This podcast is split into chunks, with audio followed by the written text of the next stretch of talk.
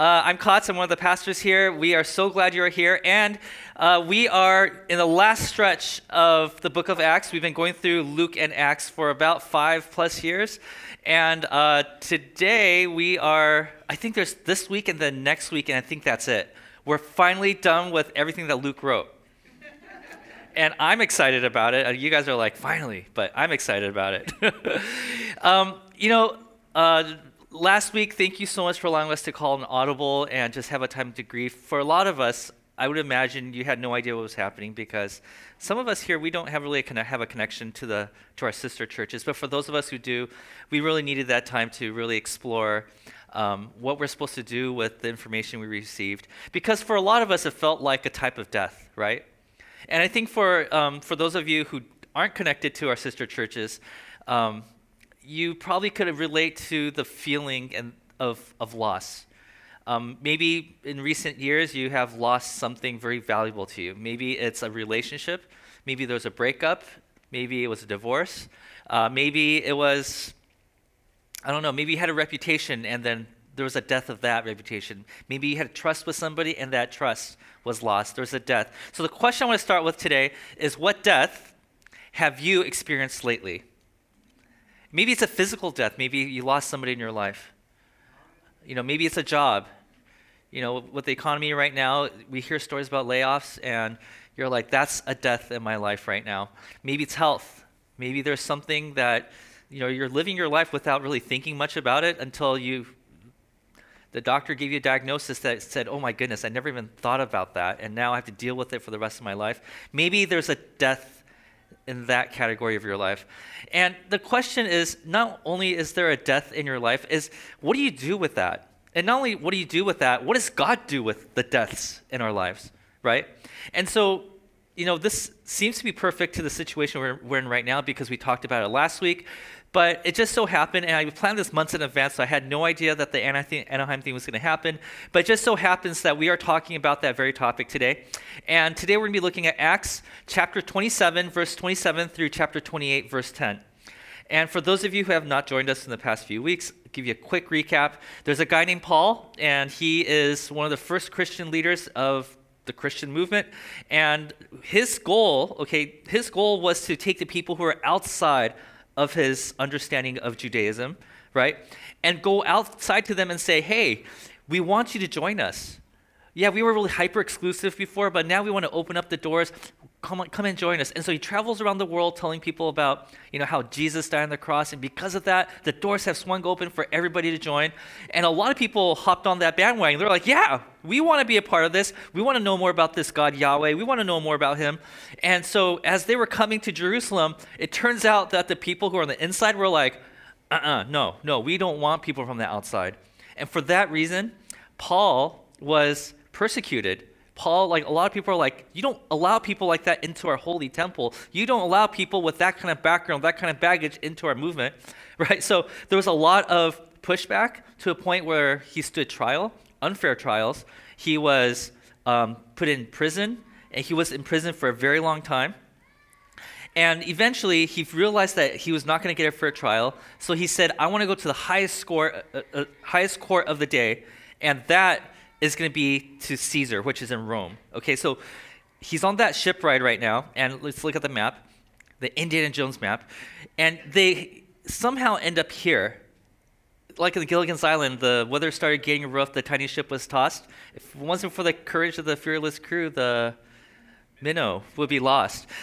And for the younger people, everybody who's me and older are like, yes, but everybody else is like, huh? Okay, now, they were so desperate to survive that they started tossing their cargo overboard, right? And there were people in there who were doing like everything they can to survive. They're rationing their food, you know, they were doing everything. They were encouraging each other, they're holding on to each other. At one point, um, in the book of Acts, they record for us that because they were afraid that the ship was going to fall apart, like the sailors grabbed rope and they tied the ship together, which I have no idea how they did that.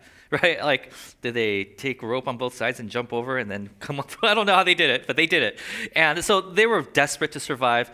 And at one point, they couldn't see the stars or the moon in the sky, and they're like, "I think all hope is lost. Uh, There's so much fog around us, mist. Uh, we have, you know, the ship is going left and right. We don't even know which side is up. What do we do? What do we do?" And then Paul stands up and gives this amazing speech about how he received a vision from God, and in this vision, he said, "We're all going to be fine, guys. Just, just hold on to hope. We're going to be fine."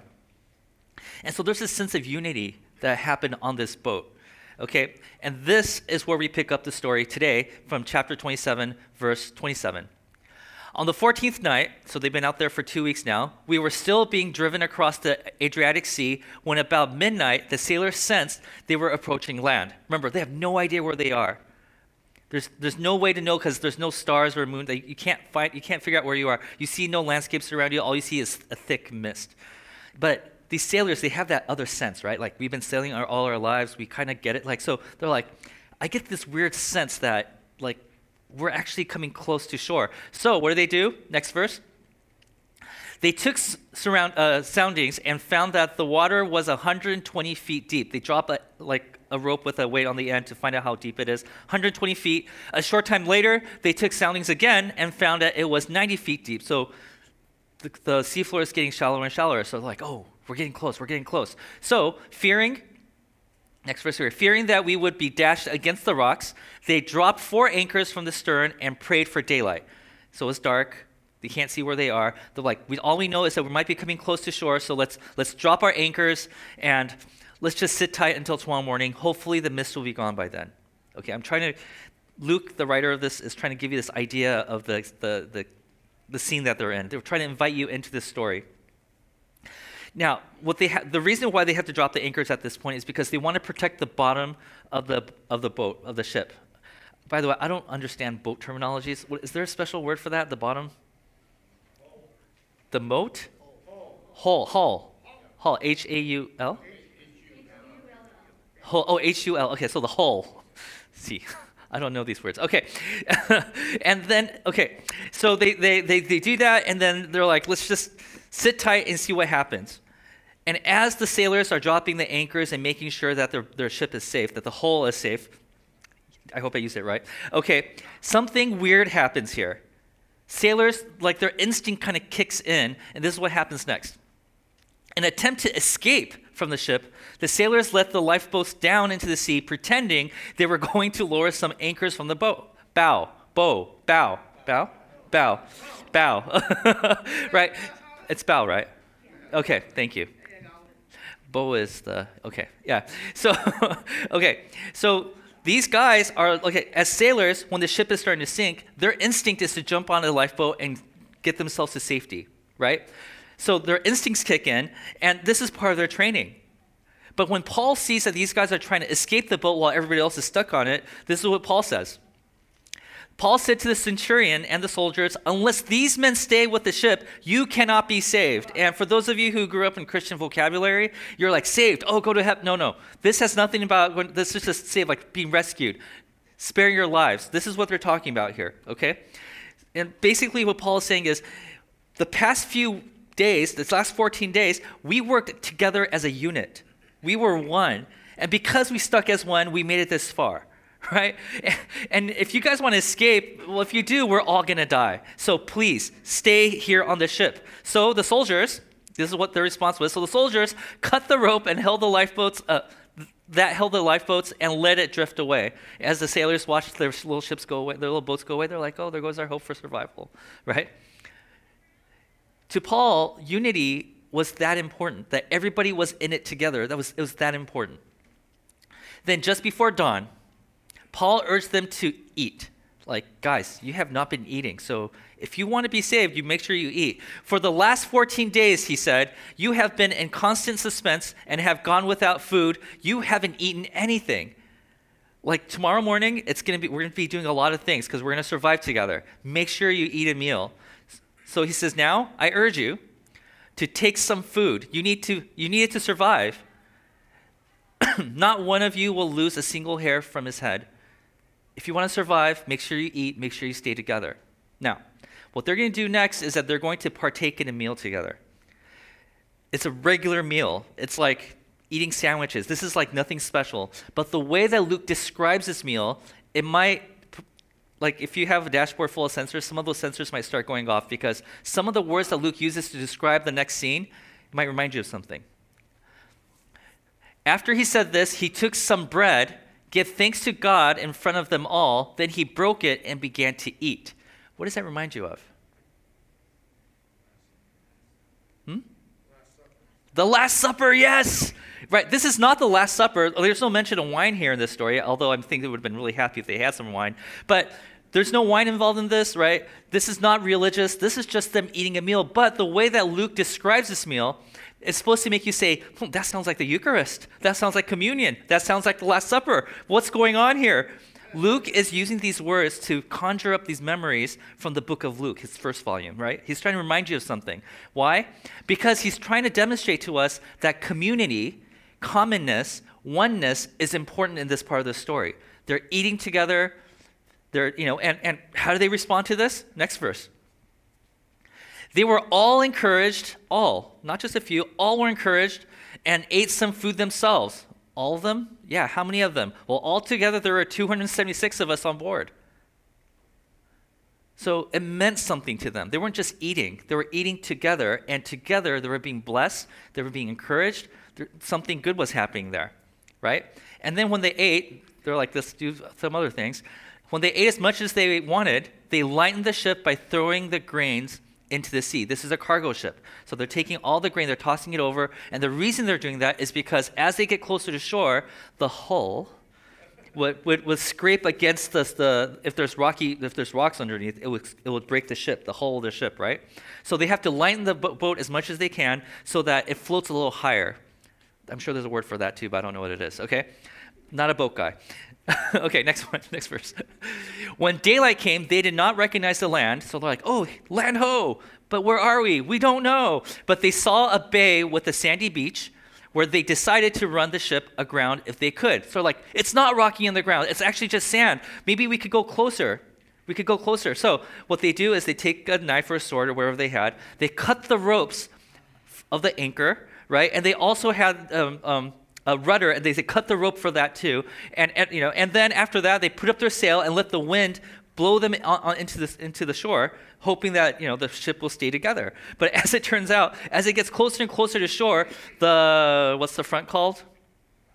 The bow, the bow hits the sandbar, and because the waves are still coming in from the back, the back, which is called the stern, the stern breaks. Okay, thank you participation points so you guys get it. Okay, right? And so now their boat is starting to it's starting to sink. They don't have no lifeboats. Like, what do we do? What do we do? Everyone's like, let's start swimming. Let's go. Now, the next scene is really interesting, okay? Because the next thing that happens, you're like, I didn't expect this to happen. This is what happens. The soldiers plan to kill the prisoners to prevent any of them from swimming away and escaping. Now, this is interesting because up until now, there was this oneness, this community. They were like calling each other brother, right? Because they were like, hey, we survived together. We encouraged each other. The prisoners here gave us hope, right? They're all together. And all of a sudden, one, one of those guys is like, wait a minute, I'm a soldier. And as a Roman soldier, if any of my guys that I'm supposed to be responsible for escapes, then whatever was coming upon them is now coming upon me. So if that prisoner was meant to be killed, that means I'm going to be killed. And out of panic, he's like, shrink, we're going to kill the, these guys before they swim away. And it makes sense. I mean, they're looking out for themselves, right? But the centurion wanted to spare Paul's life and kept them from carrying out their plan. He ordered those who could swim to jump overboard first and get to land. So it's like, no, no, we're not here to take away lives. We're here to save lives. So the centurion says, put your swords away, swim if you can. If you don't know how to swim, grab onto a plank. That's the next verse. He says, the rest were to get there on planks or on other pieces of the ship. So if you know how to swim, go to somebody who's on the plank and help them come, come to the shore. In this way, everyone, every single one of them, right, over 200 people, every single one of them reached the land safely. Wow, what a rescue story, right? Now, once they were safe, safely on shore, we found out that the island was called Malta. Okay, crazy drama that was just happening. This is like an action scene of a very long story with a lot of dialogue. Okay, but this is the action scene. If this is a movie, this is where you put all your budget in, right? But I just want to demonstrate for you guys what's happening here because Luke is trying to make a very interesting point here. So here's a little illustration. So there's four types of people on the ship, right? We have the prisoner, that's Paul, and whoever he was with, those were the prisoners. We, we have a soldier, right? And we have sailors, and we have a commander or the centurion. We know his name. His name is Julius. We only have two names out of all four types, okay? When the weather started getting rough and the tiny ship was tossed, if it wasn't for the, you know, that part, okay? There's a lot of bad weather. This boat is sinking. All these bad things. The people are losing hope. People couldn't find the stars or moon, so they were like, all lost is hope. All our gods have failed us because we usually look to the stars to, you know, all that kind of stuff, right? Um, different background, different religious background. The prisoners were Jews, and everybody else were Romans. Um, at one point, they had to tie the ship together with rope. Uh, were, uh, uh, at one point, they were all praying together. They were encouraging each other. And so, at this point in the story, when the ship was falling apart, something interesting happened. This thing called the brotherhood started forming. All of a sudden, these titles didn't matter anymore. Instead, they recognized each other as, next slide, as human beings. Like their titles were stripped away from them. Like you're a soldier, you're a centurion, you're a sailor, you're a prisoner. These titles meant nothing to them while they were in the midst of that, that storm. They didn't care anymore. Their statuses were ripped away. Like you, you could say, hey, I'm a CEO. It's like, I don't care. We're about to die, right? Like, I have a PhD after my name. We don't care, right? So all your titles are stripped away, and they only saw each other as human beings. Human beings that were there to support each other, care for each other, encourage one another. Whether if you got the most popular kid in high school award, it doesn't matter in this story anymore, right?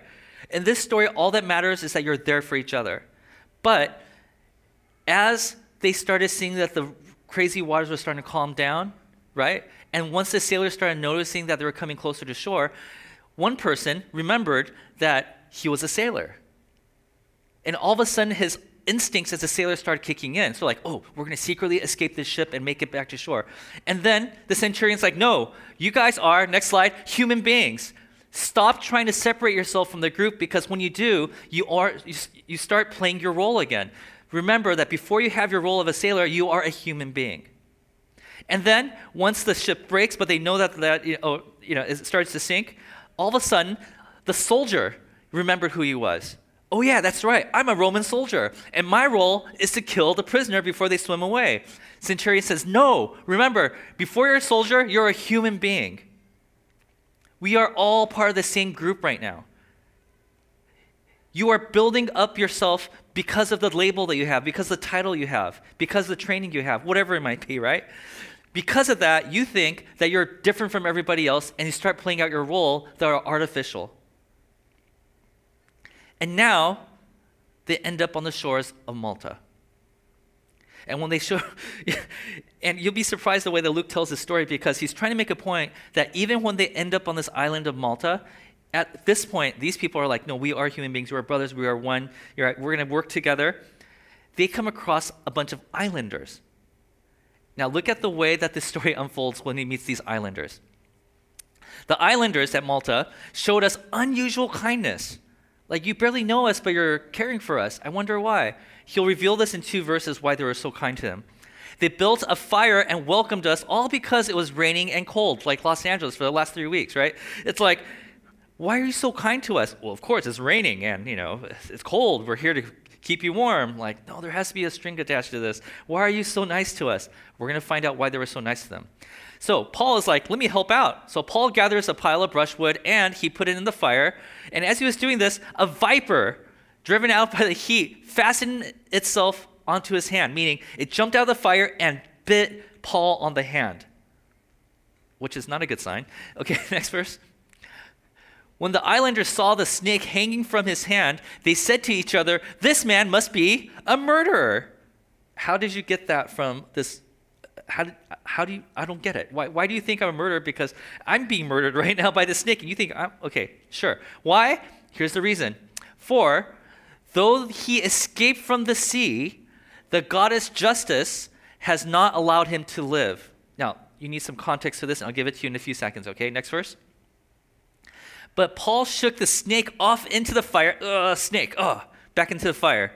And no, with no ill effect. It's like, I'm good, right? And they're like, no, no, no, it bit you. Let's just watch to see what happens to you. Next verse.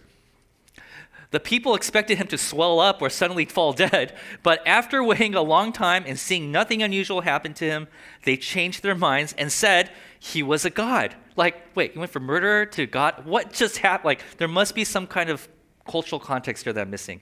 And yes, you are right. Here is a theologian historian. This is what he said about this, this scene right here.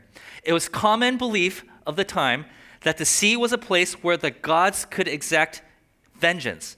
Okay, and in this case, the name of the goddess is Dike, D I K E. Next part of the quote here. And the snake bite was likely perceived as Dike pursuing Paul after surviving the shipwreck. Okay, let me explain this to you guys. This is really interesting. Back in those days, people looked at the ocean as an unpredictable place for chaos to happen. So let's just say you're a murderer and you're standing trial, but you're so good at telling your story and you're so good at lying that they say, no, you're not guilty. But the family that was affected by it is like, oh, I can't believe he went free. We know he was the murderer. He killed our favorite person, whatever it was, right? I can't believe he got, got let off free. And now that person goes on a boat and goes into the ship. But they're like, I know that the gods and goddesses of the sea are not, they know the truth. And if this person is guilty, really guilty, the ocean will tell us if by swallowing that person up, we're going to know if this person is really guilty by looking at how the gods and goddesses of the sea take care of this person. That's how they used to think back then. So, as these people who just were in a shipwreck come out of the sea and every single person came out safely, okay, people on the island were like, these people must be good people, right? So, these people come out and they're like, these are good people. This is why they showed them hospitality. Like, well, we know that the goddess Dike allowed them to survive, so they must be good people. That's, that's why they were treated with respect and you know, care. But as soon as a viper climbed onto Paul's hand, and, right, and they're like, oh, wait a minute, maybe they're able to somehow swerve their way out of the judgment of Dike. But the, the, the serpent is going to finish off what it, you know, nature intended to do in the first place. So when they grabbed onto Paul's hand, they're like, oh, no, no, he's not a good person. No, these people, they're murderers, right? So do you see how their mind is working here? Their culture is telling them that if they survive the ocean, they're good people, but no, nature is still after them, so therefore they're actually murderers. They're really bad people. And then they waited to see if Paul would fall dead, right? Like maybe he's going to swell up, something's going to happen, and nothing happened to them. So they're like, okay, maybe you're not murderers. Maybe you guys are gods. Do you see how their mind works? Now, if you read this story and just in its own thing, without considering the rest of the book of Acts, you would think this is a really strange story. Like, why would Luke put this in the story, right? But if you read the entire book of Acts, what you're going to discover is this because before this leg of the journey, Paul, he was categorized by his race, ethnicity, beliefs, citizenship, and politics. Paul would say something like, Hey, I'm a Jew. And then the people will be like, Oh, you're a Jew, right? Or, Hey, you know, I, I believe that, that all people have access to God. And they're like, oh, you do. And the, Paul would be labeled and categorized and even persecuted just for the beliefs that he had. He'd say, I'm a Roman citizen, and he'll be treated differently for being a Roman citizen, right? I believe this about politics, and for that reason, they would, he'll be treated another way. Like, right? This is his story all the way up to the day that he was in prison and got on the ship. But after the shipwreck, now Paul is being categorized by his life circumstances. Oh, you survived the storm? Oh, you must be good people. Oh, there's a snake that bit you? Oh, you must be a murderer. Oh, you, you survived the snake bite? You must be gods, right? like, right. This is just a very more primitive way of looking at it, but the same thing is happening throughout the book of Acts. like, just imagine being labeled by other people and being treated differently for that. Huh. I can't imagine what that world would look like, right? But what we learn from the book of Luke and what we and what we learn from the book of Acts is this main idea here is this this that labeling is a deeply ingrained aspect of, of human nature. It's just how we make sense of the world around us. We look at somebody and say, oh, look at that person, look at that person's skin color. That person must be like this. Oh, look at the person that person voted for. That person must be like this right? We start making, look at the pr- way that they talk about women. Look at the way they talk about their privilege. Look at the, right? Depending on how we express ourselves or, you know, where, where they find us or, you know, how we look or look at the way they dress or the, we get labeled right away. And because of that, and oh, by the way, this is very common. This is a human thing. We all do this, right? But Paul, he's been transformed by Christ. He just went through this crazy journey and he learned something. Remember, Paul, when we first meet Paul in the pages of the book of, in the book of Acts, we find out that he's just like these guys. Oh, you follow Jesus. You're a heretic. You deserve to die. And he was out there hunting Christians and killing them. And over the years, he started changing his mind. So, what does Paul do next? Because what he does here is the exact opposite of what these people do. And it's easy to miss it if you don't look at the details. Next verse. So, on this island of Malta, there was an estate nearby belonging to a guy named Publius, or Publius, I'm not sure if I'm saying that right, the chief official of the island. He welcomed us in his home and showed us generous hospitality for three days because people thought Paul was a god, right? Next verse. His father was sick, Publius' dad was sick in bed, suffering from fever and dysentery. Not sure what that is, but I know in Oregon Trail I died many times because of this. Paul went in to see him and, after prayer, placed his hands on him and healed him. Paul healed somebody that he barely knew. Now, if you look at the details of this verse I just read right here, he went in. As a Jew, he was not allowed to go into a house of somebody who was a Gentile, right? He put his hands on him. He's making physical contact with somebody he's not supposed to, and he heals them, right? Like Paul is looking past the labels looking past the stereotypes, looking past the cultural restrictions, and he's carrying another human being. Then, next verse. Word gets out, right? When this had happened, the rest of the sick on the island came and they were all cured. Regardless of who they were, Paul cured everybody. Now, from here, I just want to kind of, get theological for the next few minutes, okay? Um, as you guys know, and you probably heard me say this a lot, the book of Acts was written by a guy named Luke. He has a first volume called the Gospel of Luke, the story of Jesus, right? So there's Luke and Acts, and when he wrote the two volumes, it was meant to be read together. I know it took us five years to get this far, but it was meant to be in one setting. You're supposed to be reading both together. And as you're reading both together, at this point in the story of Acts, you're supposed to be reminded of stuff that happened in the book, in the first volume, which is the story of Jesus. So as Paul is healing people, and allowing people who are not like him into his circle, you're reminded of the story of Jesus, that he allowed people who are not like him into his circle, that he healed people regardless of their background. You're reminded that Jesus reached out to people who were outcast. Jesus reached out to adulterers.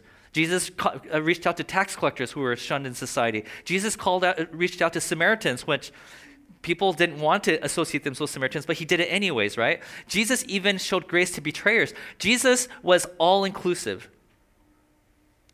And here we see Paul doing the same thing. So you're supposed to see the both worlds coming together, saying, like, oh my goodness, Paul is becoming more and more in line with the way that Jesus served and loved the people around him.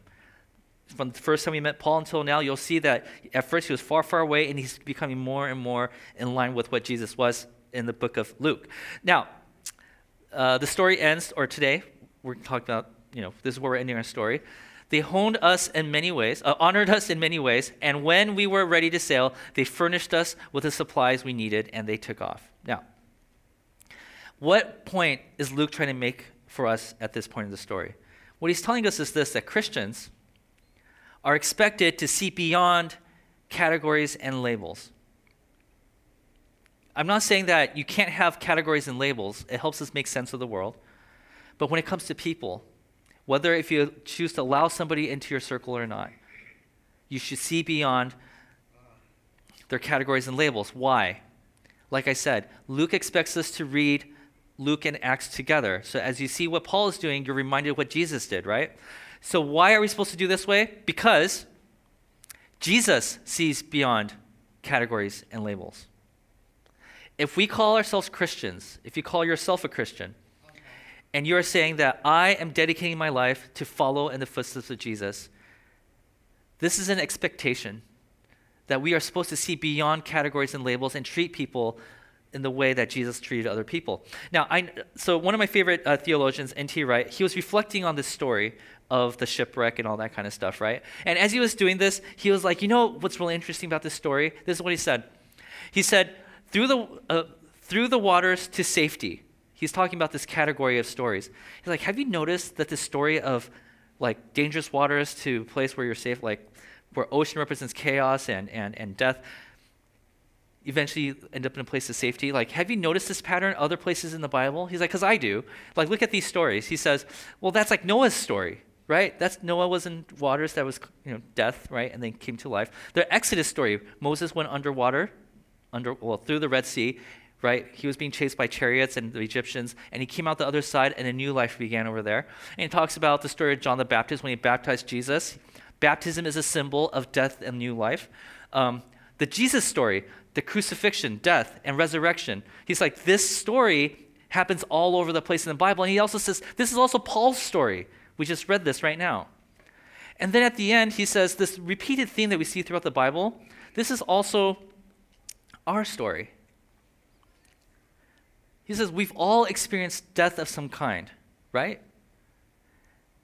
And through Jesus, he's able to take us from that the pile of ashes and make something beautiful out of it right? Each death in our lives is God's opportunity to birth a new humanity. When they were on the ship and everything started falling apart, they said, This is it. We lost hope. This is our death. But out of that chaos, God was able to stitch together a new humanity where labels didn't matter anymore. It's only when they were reminded of their old creation, which is, oh, wait a minute, I'm a sailor. Let me see if I can escape and save my own life. They said, no, no, no, don't let that old way of you creep back in, right? You are a new creation. You are a new humanity. You love each other regardless of labels. And then as they, the ship is starting to sink, they're like, the soldier's like, oh, yeah, that's right. In the old creation, I was a Roman soldier. Shink. It's like, no, don't do it. Remember, you are part of the human race. Everybody here has the image of God. You are not allowed to kill anybody. The old creation creeps in to the new creation, and they're like, oh, yeah, that's right. I'm not supposed to be like that anymore. I have made a decision to live according to the new humanity rules, which is to love all people as Christ has loved me. So here, right? and then they show up on the shore and they're like, yeah, we're here. Like these people that they just came across on this island, they don't understand the new creation. They see the world in terms of labels. Oh, you must be good people. Oh, no, you must be murderers. Oh, no, wait, you guys must be gods, right? Like they're, that's the only way they see the world. If you call yourselves a Christian, if you say that I'm a follower of Jesus, you have experienced death in your life. When you follow Jesus, it's basically your way of saying, I'm putting my old self to death, and from that, I'm bringing a new life, a new creation, a life that Jesus has given me. And it's not a one time deal, right? A lot of people, even after you become a Christian, before you become a Christian, everybody here has experienced some type of death in their life. So let's go back to the first question. What kind of death, what death have you experienced lately? For those of you who are really closely tied to the Anaheim community, that's a type of death. Maybe it's another community you're a part of, and you're no longer allowed to go in that group, or maybe that group has disbanded. That's another type of death in your life. Or maybe it's a death of a pride. Maybe somebody shamed you, and all of a sudden you feel like the pride that you had is now crumbling away. Maybe it's a relationship. Maybe it's a relationship within your own family maybe it's a bad breakup, maybe it's a good breakup. You know, when somebody gets married and goes away, it's a good thing, but it's also a type of saying, you know, it's like saying goodbye. It's a death of an era to your life, right? Your kids go off to college. You're like, that's a death. My little boy is now like a grown man, right? Like, that's a type of death. Maybe you were let go from your job, or maybe you were demoted, or maybe you were promoted. I don't know. It's a type of death. Maybe your reputation just suffered a type of death maybe your health. But what we read over and over in the scriptures is that when there is a death, that is God's opportunity to bring new life. So, in following this question, what death have you experienced lately? The follow up question is, what new life is God trying to create in you? What new life is God creating in you? He's trying to create something better. I'm not saying that God is the one that caused the death.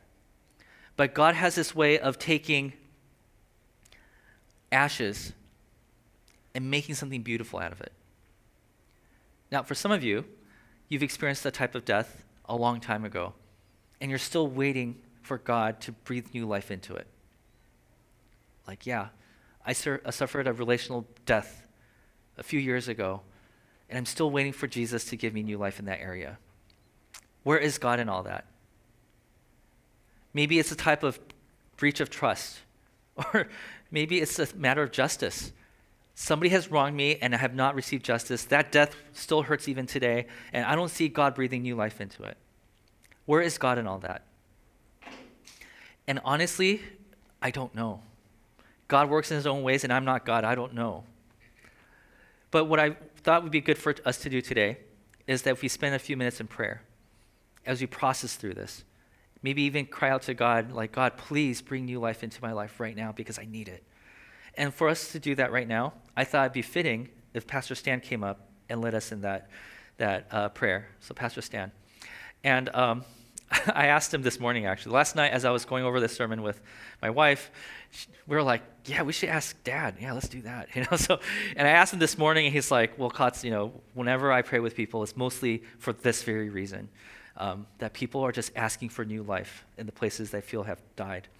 So, Pastor Stan, just grab any mic you could find. Thanks.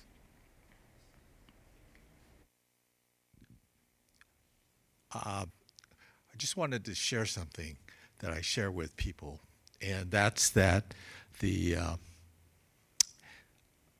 Bible is full of a process called uh, orientation, disorientation, and reorientation. And that's where God starts with something that we know and then breaks it all up. And so the orientation is something we are, we are familiar with, and then God allows it to be broken up. And that's the disorientation, because all of a sudden everything we thought we knew, we, we find we really didn't know, or it feels like we didn't know it. And then the, the temptation is to try to take our disorientation and go back to reorientation. So we, so we try to go backwards and put things back together the way they used to be. And actually, God's invitation, as, as Pastor Kotz said, is a reorientation, which is taking what has existed before and putting it back together. It's like the, the sermon series Do Over, where we talked about kintsugi and putting things back together in a different way. And so, as long as we struggle with trying to put things that are broken back into the way they were, I think we're going to get stuck there. Because what's broken is broken. And we can't change what happened, but we can be able to have a reorientation, to have it put back together in a new way. And that's what God offers. And, and just like Kintsugi uh, indicated, what is created actually has a beauty that is greater than the original. And that's, uh, as Pastor Kotz says, that's hard to accept. And I don't know as I fully accept it. A lot of times I struggle with it. But I, what I found is that kind of what Pastor Kotz was talking about categories and, and roles I can put God into a category and a role. That everything He does, I need to make have perfect understanding in, in how that all works together. And God is not cannot be put in a cage just like a person can't be put in a cage. That there is a there is a person to interact with. And that's what prayer is about. So I'm going to invite the worship to come forward and I'll be praying. Uh, and what I would invite you to do is this. If you think that there is an answer to your hurt, I would invite you to say to God, God, give me the answer. But if you kind of feel like your hurt is not no words are going to be able to take away your hurt. No uh, concept or no argument or no framework is ever going to make you be able to see what you feel and put it into, into that kind of thing. I would invite you to, to, to let God just be with you in that place. Because He doesn't need to be understood, He just needs to be connected with. And he, when we're connecting with Him, He doesn't always provide understanding in, in a logical sense, but He always provides a presence. And that presence says that you are loved, and I'm not going to leave you. And that you can count on, no matter what happens. So, why don't we pray?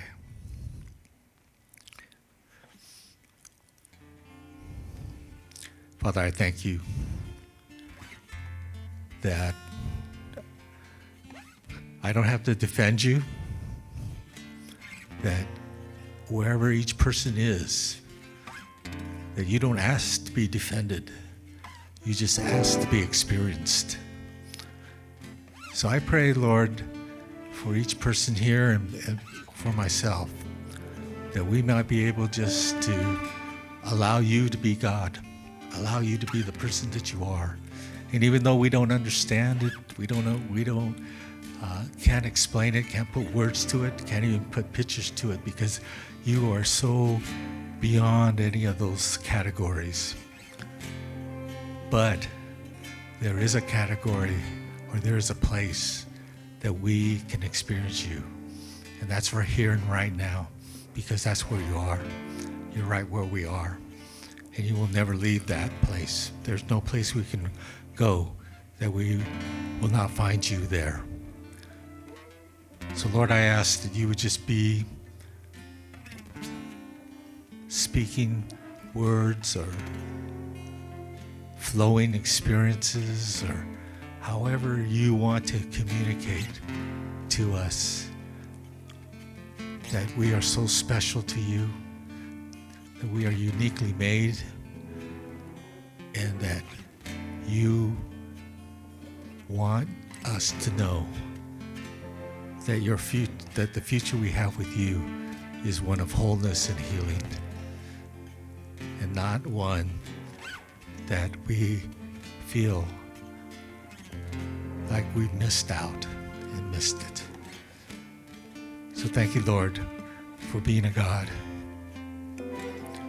who is almighty, all powerful, but intimate and close.